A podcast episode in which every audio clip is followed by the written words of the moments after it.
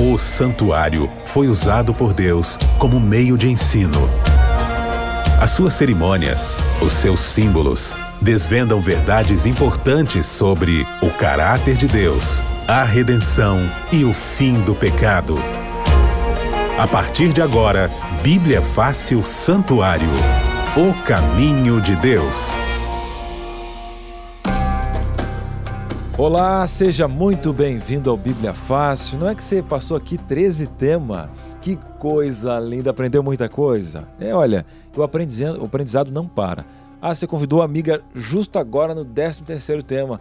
Calma que a gente vai mandar um DVD para sua casa, você vai poder analisar cada tema. Os temas anteriores ficaram guardadinhos aqui no YouTube.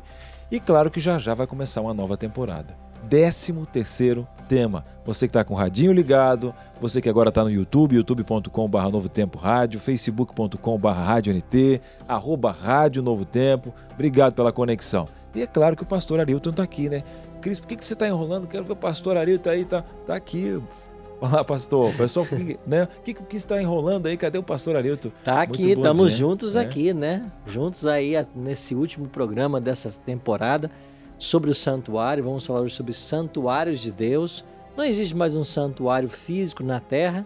Aonde Deus habita então? Nós vamos descobrir isso hoje. Seja muito bem-vindo, amigo ouvinte da Novo Tempo e você que nos assiste também pelas redes sociais. Pastor, logo aqui na abertura do programa, eu já pensei naquele que chegou agora, ou chegou no 12 tema, gostou do assunto, mas quer ter oportunidade de analisar desde o início, lá, né, os santuários celestial, terrestre, o evangelho de símbolos, as festas que nós aprendemos aqui. Como é que faz agora? É simples, vamos dar a oportunidade para que eles possam assistir tudo que a gente preparou sobre essa temática. Aqui está em minhas mãos um DVD Santuário O Caminho de Deus. Esse DVD nós gravamos lá em Israel. E todos os temas que a gente trouxe para você aqui no Bíblia Fácil, todas as segundas-feiras, ele está aqui em vídeo, lá nas terras bíblicas, e é um presente da Novo Tempo para você. Você não paga nada por isso, basta você ligar para cá e fazer um breve cadastro. Anota o nosso telefone: 12 21 27 31 21. Repetindo, 12 21 27 31 21. Se você está aí com seu smartphone na mão, se você usa o WhatsApp, manda para nós uma mensagem dizendo assim: Eu quero DVD Santuário. Para onde você manda essa mensagem? Manda para o 129 8244 4449. 12 9 8244 4449. 49, tá bem? E a gente manda para sua casa, lembrando que ninguém paga nada por isso, né, Cris? Maravilha, de graça, meu querido. Olha, eu gosto dessas palavras, de graça, gratuitamente, não precisa pagar, coisa que faz bem no ouvido aqui, né? Não gosta? Então, ó, peça, não tem surpresinha nenhuma. A surpresa é um material especial para você aprender. Falando de surpresa, pastor, tem muita gente que não entende algumas coisas sobre o santuário, por exemplo teve todo um trabalho de Deus pedagógico, né?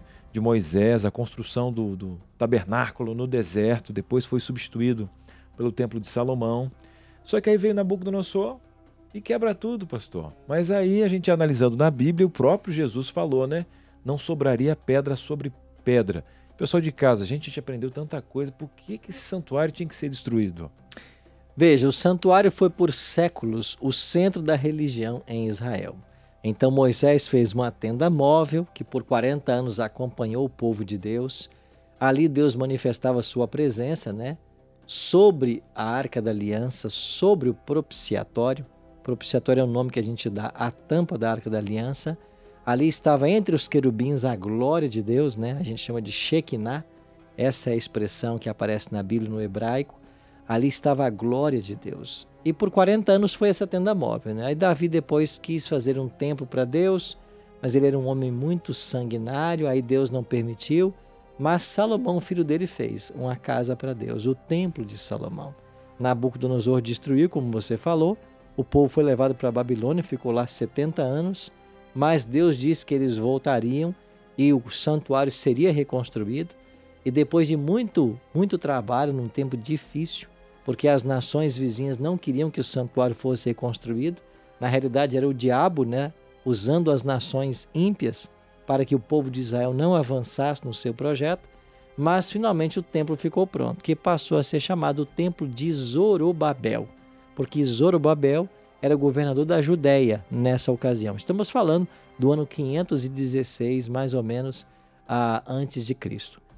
Esse templo de Zorobabel, que era o templo de Salomão reformado, passou por uma outra reforma por volta do ano 8 antes de Cristo. E quem fez essa reforma foi Herodes o Grande. Mas como que um romano foi reconstruir ou ajudar a, a ampliação do templo? É porque ele queria ficar bem com os judeus também. Então ele foi lá, investiu, fez um excelente trabalho, fez uma grande reforma. E foi esse templo que Herodes reformou que Jesus conheceu. Os discípulos chamaram a atenção de Cristo para o templo. Olha, mestre, né, que belas as obras. E então Jesus fez aqui em Mateus 24 uma profecia que você mencionou. Olha o que diz Mateus 24, verso 1.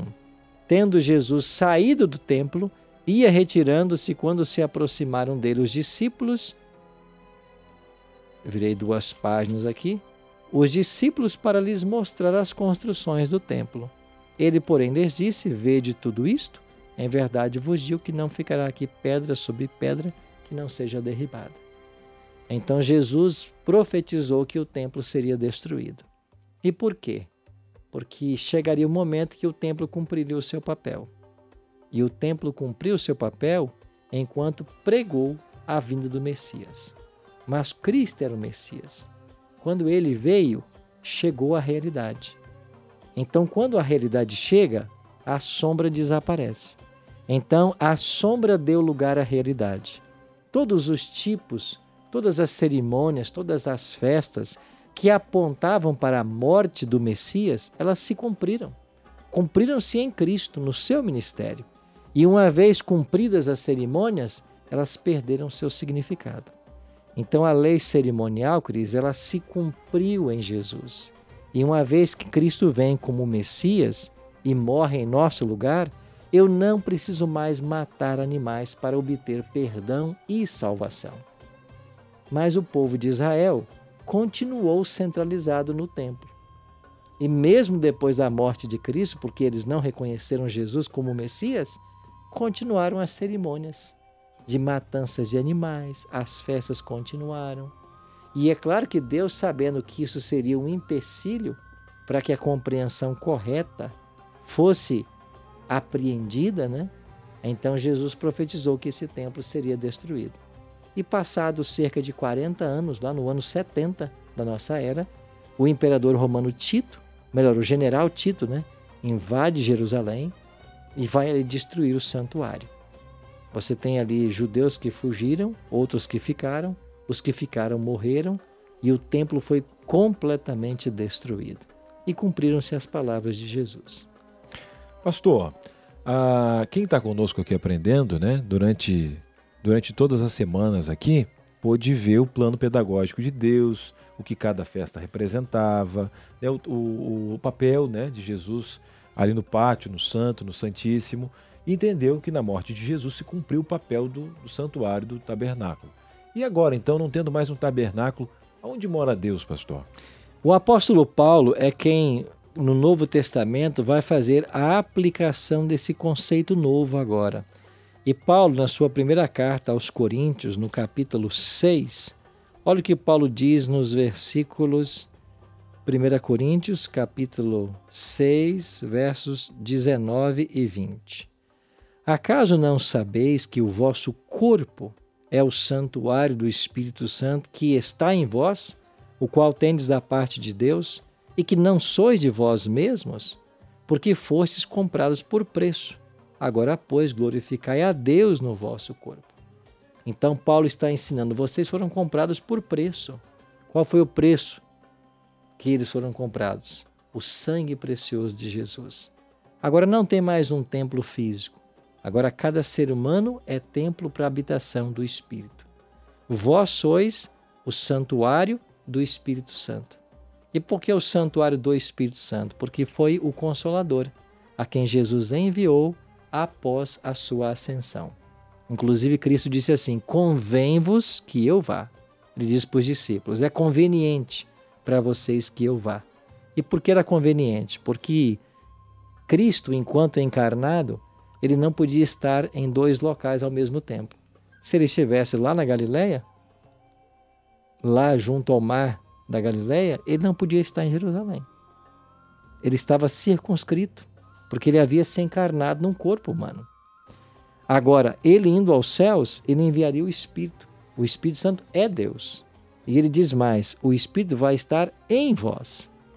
Então, o Espírito Santo foi enviado e deseja fazer morada em nosso coração. Então, hoje, o templo de Deus é o nosso corpo. Então, Deus quer morar em cada coração. Então, o templo não mais existe físico, mais um prédio, porque agora Deus habita no coração do ser humano. Pastor, abrindo um pouquinho mais ainda, acrescentaria aqui um versículo de 1 Coríntios 3,17 que tem a mesma temática, né? Se alguém destruir o templo de Deus, Deus o destruirá, porque o templo de Deus, que sois vós, é santo. Aí nós temos até alguns movimentos, podia citar vários aqui, mas com todo respeito, pessoas falam assim: ó, meu corpo, minhas regras. Tem gente que fala que a vida é um direito, é meu, me aproprio, né? Outras falam que é um dom de Deus. E até a Bíblia fala nesse contexto de vida, por que, que ela fala não matar, mas quando eu estou tirando a minha própria vida, essa vida não é minha, meu corpo, minhas regras? Como é que funciona essa questão? Olha, nós de fato somos apenas mordomos, mordomos de tudo. Se você for para o Salmo 24, verso 1, o Salmo 24, 1 diz assim: Ao Senhor pertence a terra e tudo o que nela se contém. O planeta é de Deus. Então a gente pode alegar assim: ah, eu tenho um terreno, né, eu tenho um apartamento. Você não tem. Você não tem porque não é seu. Você, quando chegou aqui, não tinha, e quando você morrer, você não vai levar. Então você é um mordomo, você é um administrador. Deus colocou em nossas mãos as coisas que estão em nosso nome. E tudo tem que ser administrado para a glória dele. Alguns dizem assim: ah, mas a vida é minha, eu faço o que eu quero. A vida não é sua. Você quer ver uma prova de que a vida não é sua? Você não pode garantir de que daqui a dois dias você vai estar vivo. Alguém pode? Ninguém pode. Isso é a prova máxima de que a vida não nos pertence. A vida pertence a Deus. Ninguém sabe o dia de amanhã. A própria Bíblia diz que a nossa vida é como uma neblina, né? Tiago fala isso, né? Que ela, quando o sol aparece, ela logo se dissipa. Moisés orou no Salmo 90, né?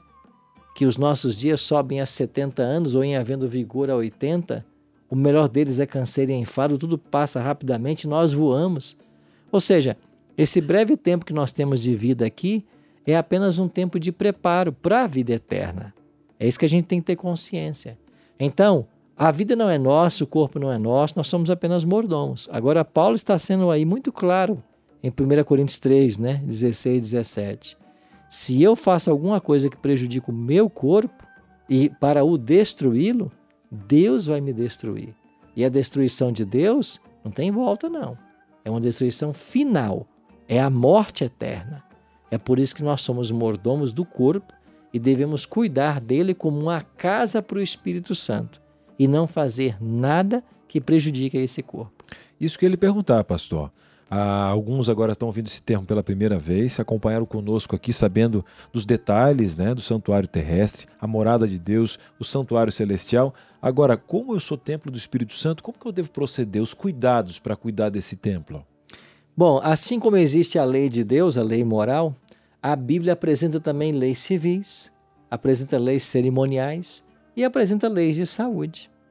Então, se Deus é o nosso Criador, Ele nos projetou é claro que ele deixou em sua palavra orientações seguras de como nós devemos proceder para cuidar desse corpo. Se você for para o Gênesis, por exemplo, Deus disse para Adão e Eva: Olha, tudo que dê semente, isso vos será para mantimento. Então, os frutos que ali haviam, as, as nozes, eram o alimento de Adão e Eva. Eles foram criados assim, para comer desse tipo de alimento. Então ao homem foi dito o que comer. Com a entrada do pecado, o ideal de Deus se perdeu. O homem passou a usar o alimento carne, que não era a intenção original de Deus, e Deus, sabendo de tudo isso, Deus fez uma separação entre alimentos que o homem poderia comer e não poderia. Se você for, por exemplo, Cris, e amigo ouvinte, né, que na sua Bíblia mesmo aí, em casa você pode acompanhar, se você for para Levítico capítulo 11, você vai encontrar aqui em Levítico 11 a lei sobre os animais limpos e imundos. Animais que podem e não podem ser comidos. Vou dar só um exemplo, no verso 7. Levítico 11, verso 7. Também o porco, porque tem unhas fendidas e o casco dividido, mas não rumina. Este vos será imundo.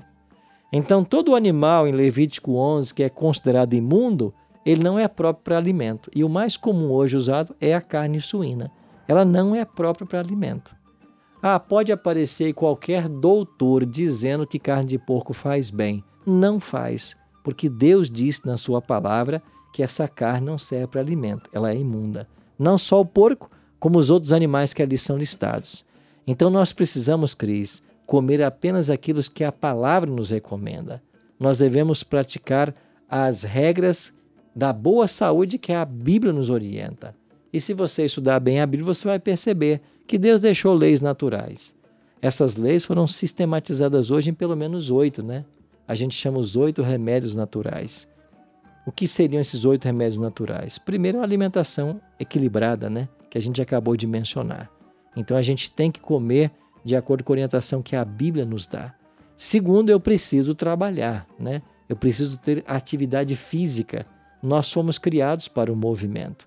Agora é claro que quem trabalha precisa descansar. Então o terceiro remédio seria o descanso. E descansar bem. Algumas pessoas precisam de seis horas de sono, outras precisam de oito, até nove. Então, quantas horas de sono eu preciso para ficar bem? Repouso é um remédio de Deus para nós. Aí vem a luz solar. A luz solar é necessária. Deus criou o sol para nos fazer bem. E a luz solar ajuda, por exemplo, a fixar a vitamina D no organismo. Ela é indispensável para o ser humano. Eu, posso, eu preciso também de água. E é por isso que 70% do nosso corpo é composto de água. Nós precisamos de água para limpar o organismo diariamente. Então, esse é um quinto remédio. Eu preciso também me abster daquilo que faz mal através de uma boa temperança. Então, a temperança é a abstenção de qualquer coisa que é nociva. Eu preciso confiar em Deus, porque essa confiança me gera paz, me gera tranquilidade. E faltou um remédio ainda, né? Que é. Ah, esqueci agora. São oito. São no oito. todo, falei sete, né? Fácil, fácil. Inclusive tem uma, uma série especial que foi feita aqui na TV Novo Tempo que está no NT Play. Você vai ver um vídeo de cada série. Foi com a Teru também aqui, com o pastor Campitelli. Mas o NT Play tem os oito remédios certinhos para você acessar ntplay.com ou baixe o nosso aplicativo gratuitamente. Eu creio que o senhor falou os oito, pastor. Foi. Só na hora do dedinho aqui que deu aquela, Pode ser. puxada, mas creio que sim. Agora, pastor, outra coisa, já que está finalizando aqui a nossa temporada, as pessoas, ah, eu achei tão bonito aquela forma que Deus fez no deserto, dele estar tá com o povo. Agora destruíram lá e tudo mais. Eu fiquei até com gostinho de morar. Pastor, Deus não vai mais morar com o seu povo, vai ter um tabernáculo. Não tem essa esperança para a gente que fica aguardando a volta de Jesus? Na realidade, nós fomos criados para morar com Ele, né? Deus nos criou para morar junto com a gente. E a princípio, quando Deus fez o jardim do Éden, Deus fez um jardim e colocou nele o homem. Então Deus preparou uma casa para que o homem fosse morar. E enquanto morava nessa casa, o homem passaria por um teste. Caso fosse aprovado nesse teste, ele seria integrado à família celestial. Mas o pecado adiou por um tempo esse ideal divino. Mas olha que interessante, agora Deus manda que o homem faça uma casa para que ele more. Então, primeiro Deus fez uma casa para que o homem morasse. Agora o homem faz uma casa para que Deus more. O santuário foi essa casa. O homem fez a casa, Deus veio morar. Então, no primeiro momento, Deus visitava o homem. No segundo momento, após o pecado, o homem ia até Deus no santuário. Mas no terceiro momento, que será o ideal, nós vamos morar com Deus. Aonde? No santuário. Essa promessa está aqui, em Apocalipse, no capítulo 21, e eu queria ler com um amigo ouvinte essa linda promessa que Jesus nos faz. Apocalipse, capítulo 21, e olha aqui para o versículo 3. Então ouvi grande voz vinda do trono dizendo: Eis o tabernáculo de Deus com os homens. Deus habitará com eles.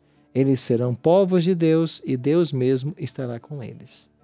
Então, a nova Jerusalém, a cidade que Jesus foi preparar, de acordo com João 14, 1 a 3, ela vai ser o novo templo a nova casa de Deus, aonde vai estar o trono de Deus. E nós somos convidados a morar nesse tabernáculo com Deus. Então o sonho de Deus vai se realizar. Um dia os filhos dele estarão todos com ele. Isso é ensinado no Salmo 23, né? O Salmo 23 pode ser dividido em duas partes. Na primeira parte, Deus é o pastor. Na segunda parte, ele é o anfitrião. Então, a, o Salmo diz o quê? O Senhor é o meu pastor, nada me faltará. Deus é o pastor. Mas quando chega o versículo 6, 5 e 6, Davi ora assim: Prepara-me uma mesa, unze minha cabeça com óleo e o meu cálice se transborda. Certamente que a bondade e a misericórdia me seguirão e habitarei na casa do Senhor para todo sempre. No primeiro momento, Deus vem morar com a ovelha. No segundo momento, a ovelha vai morar com o pastor. Então o salmo não se cumpriu ainda. Jesus já veio, se encarnou, veio morar conosco e ser o bom pastor. Agora nós estamos aguardando o momento de morar com ele na casa dele. Aí vai se cumprir o sonho de Deus. Que benção. Amém. Posso ouvir um amém aí? Isso mesmo, senhor. Isso até. olha, até com guardanapo na cozinha agora. É uma benção. Pastor, faltou o ar puro. Se o senhor quiser fazer um checklist com o pessoal, tá ah, aqui, ó. Você achou que o ar puro, exatamente. Então está aqui os oito remédios, né? Água, ar puro, alimentação saudável, exercício, repouso, temperança. E uma boa definição de temperança é abster-se completamente do que é prejudicial e usar com moderação aquilo que é benéfico, tá bem? Luz solar e confiança em Deus. Então tinha faltado o ar puro, né? o nosso oxigênio. Aí respiramos fundo e achamos para você aqui. Isso é compromisso com você. Agora, pastor, há uma promessa na Bíblia também dos mil anos, né? Que, que vai acontecer nesses mil anos? O que, que vai acontecer depois dos mil anos? É um passeio especial? Esse Deus nos recebendo? Como é que vai funcionar essa promessa, né? Em Apocalipse capítulo 20, fala que quando Jesus voltar a essa terra, Cris, nós todos seremos levados para os céus. E aqui em Apocalipse capítulo 20, no versículo 4, diz aqui ah, o finalzinho, né? E viveram e reinaram com Cristo durante mil anos. Jesus voltará e os salvos serão levados para os céus e reinarão com Cristo por mil anos. Terminados esses mil anos, os salvos vão voltar para essa terra. E João viu o momento em que eles voltavam junto com a Nova Jerusalém. No capítulo 21, verso 10, João escreveu assim: Me transportou em espírito até uma grande e elevada montanha e me mostrou a santa cidade de Jerusalém que descia do céu da parte de Deus. Depois de mil anos da volta de Cristo, Jerusalém descerá para esta terra, os salvos estarão nessa cidade e ela vai pousar aqui nesse planeta que vai estar até então caótico e vazio. E o diabo esteve preso aqui por mil anos. O diabo será solto, porque os ímpios irão ressuscitar, essa é a segunda ressurreição. E quando os ímpios, liderados por Satanás, tentarem atacar a Cidade Santa, Deus vai mandar fogo dos céus. Satanás será destruído, os seus anjos, que nós chamamos de demônios, e todos os ímpios. Uma vez que o mal será destruído, esse mesmo fogo vai purificar esta terra e ela será a eterna morada dos salvos. Então a Cidade Santa será a capital agora do universo. E os salvos se espalham por essa terra que voltará a ter a beleza edênica. Amém, amém. Olha, você que nos acompanhou durante toda essa temporada, é, eu queria agora pedir para o pastor, para você que ficou com aquele, sabe aquele pezinho para se decidir, está lendo a Bíblia, está vendo o quanto é, quanto tem de promessas na Bíblia. Né? A gente vê esse momento pandêmico, momento de dor. Eu não sei a sua dor porque eu sou finito, mas Deus conhece. Pastor, o que eu tenho que fa fazer agora para vivenciar essas promessas dessa nova terra, é, de ter um pedacinho do céu ainda aqui como um conforto, porque até lá a gente não sabe o dia nem a hora. Um recado final para quem está acabando conosco agora, finalizando esse estudo especial. Você percebe pelo estudo de hoje que tudo está preparado para a nossa salvação, para a nossa vida eterna, porque Cristo fez na cruz e no santuário o que era necessário para a nossa salvação. Essa cidade está pronta. Jesus vai voltar para nos levar para lá. Agora, só que o Apocalipse dá aqui, Cris, uma condição para entrar nessa cidade. E aqui em Apocalipse 21, 27 aparece essa condição. João escreveu assim: Nela, na Cidade Santa, né? Nunca jamais penetrará coisa alguma contaminada, nem o que pratica abominação e mentira, mas somente os inscritos no livro da vida do Cordeiro. Então só vai entrar nessa cidade santa quem está com seu nome no livro da vida do Cordeiro. Mas então o que eu faço para ter o meu nome no livro da vida do Cordeiro? Jesus foi claro aos discípulos quando eles voltaram de uma missão e eles estavam felizes pelo sucesso da missão, porque eles haviam expulsado demônios, pregado o evangelho, batizado. Jesus falou assim: Vocês estão felizes porque vocês foram vitoriosos na missão, tiveram sucesso? Mais bem-aventurados deveis vocês estar, ou vocês são, porque o nome de vocês foi arrolado no livro dos céus. Então a gente tem um nome arrolado no livro da vida quando a gente aceita Cristo como Salvador, passa pelo batismo e ingressa no seu trabalho, na sua obra. Então, o apelo para você que está me ouvindo agora ou me assistindo é que você tome a decisão por Cristo e pelo batismo. Se você aceitar Cristo como teu Salvador pessoal, passar pelo batismo, o teu nome vai para o livro da vida lá nos céus. E se você quiser tomar agora essa decisão, nós podemos ajudar você. Basta você ir na internet e acessar um site decidimudar.com.br. Esse é o site, decidimudar.com.br. Coloque os seus dados aí, manda para a gente e nós vamos ajudar você nessa caminhada. Mas a única condição de entrar nessa cidade, de estar com Cristo, é ter o nome no livro da vida. Amém. E queremos orar por você, viu? Eu lembro lá anos atrás, né, décadas atrás, bate um medo, a gente vê o trabalho, vê condições, mas quando o Espírito Santo fala com você, ele te ajuda, ele é o consolador. Nós vamos orar por você agora, nesse momento, para você tomar essa decisão com Cristo, pela verdade. E vamos nos encontrar no céu. Amém? Amém. Amém. Vamos orar, pastor? Vamos orar. Nosso Pai querido, muito obrigado por esta grande promessa que nós temos de em breve irmos contigo para o lar eterno. Nenhum de nós quer ficar para trás, nenhum de nós quer ser destruído, quer passar pela morte eterna. Por isso, Pai, aceita a nossa entrega hoje e que teu Espírito opere em nossa vida todas as mudanças necessárias para estarmos prontos para o teu grande dia. Esses amigos ouvintes que estão conectados com a gente agora, que o teu Espírito trabalhe em cada coração, que haja decisões, que eles acessem esse site, decidir mudar e que eles possam colocar ali os seus dados. Nós vamos ajudá-los nessa caminhada. Certamente o Senhor tem lindos planos para todos nós. Por isso, nos entregamos todos em tuas bondosas mãos e oramos em nome de Jesus. Amém. Amém. Amém. Você de casa gostou? Não acredito se até agora você não pediu seu DVD. Hã?